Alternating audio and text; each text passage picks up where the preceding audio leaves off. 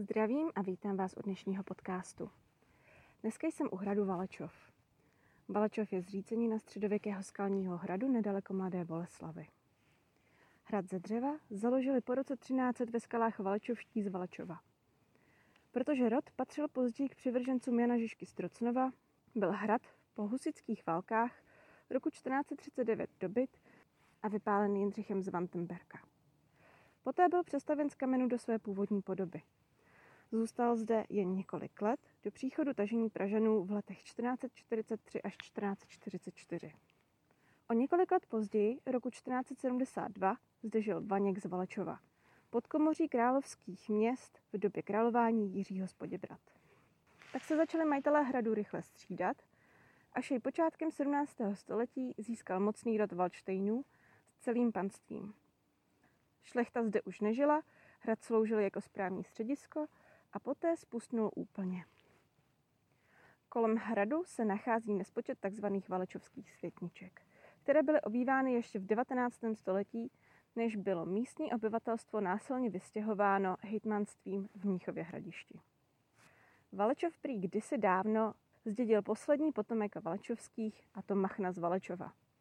O její lakotě věděli lidé v širém okolí a obávali se časů, kdy jim paní z Valečova začne vládnout.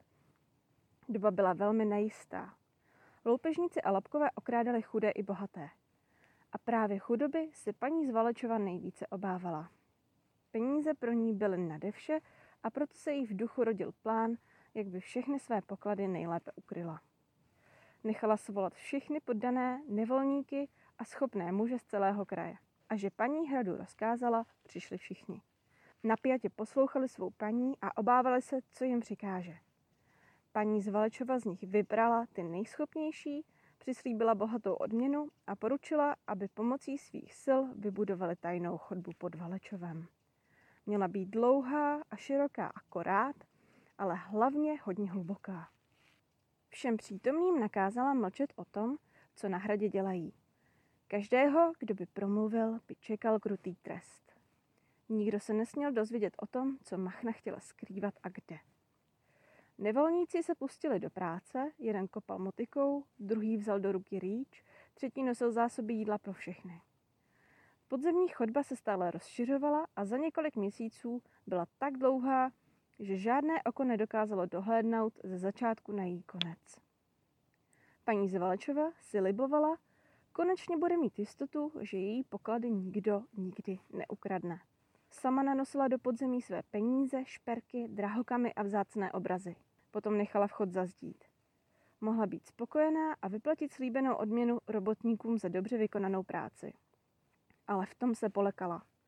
Co když někdo neudrží tajemství a prozradí, co se skrývá pod Valčovem v tajné chodbě? Co když se někomu zachce získat všechno její bohatství? Co když bude její skrýž prozrazena? Paní z Valčova se tolik bála o své poklady, že vymyslela zlou lest. Pozvala všechny, kteří pracovali na vybudování tajné chodby na hrad, v čeledníku jim připravila bohatou hostinu, nabídla jim pochutiny z nejzdálenějších krajin a opájela je lahodným vínem z nejlepších vinic. Nikdo z poddaných nebyl na takové oslavování zvyklý. Všichni znali jenom chleba a vodu.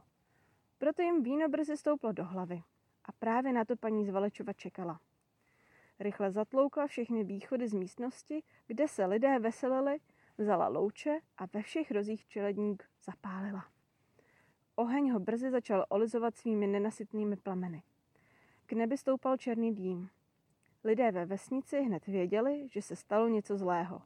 Ale než stačili vyběhnout nahoru na kopec, nikomu už nešlo pomoci. Nezachránil se ani jediný. Tak si paní pojistila jejich mlčenlivost. Ale jak a za jakou cenu? Na světě zůstala úplně sama se svými penězi, náhrdelníky a drahými kameny. Nikdo ji nenavštívil, nikdo s ní nepromluvil ani slovo, všichni věděli o hříchu, který spáchala. Nikdy nenašla odpuštění. Až do konce jejího života jí pronásledovaly výčitky svědomí a nakonec se pomátla. Říká se, že paní Zvalečova za své provinění na hradě straší dodnes. A poklad? Stále leží v tajné podzemní chodbě, mnoho lidí se ho snažilo objevit, ale marně. Ale možná, že bude lépe, když poklad zlépaní z Valečova zůstane navždy v tajné chodbě. Doufám, že se vám dnešní podcast líbil a budu ráda, když mi dáte na můj Instagram dívka z venkova vědět, kam se mám vydat příště. Mějte se hezky.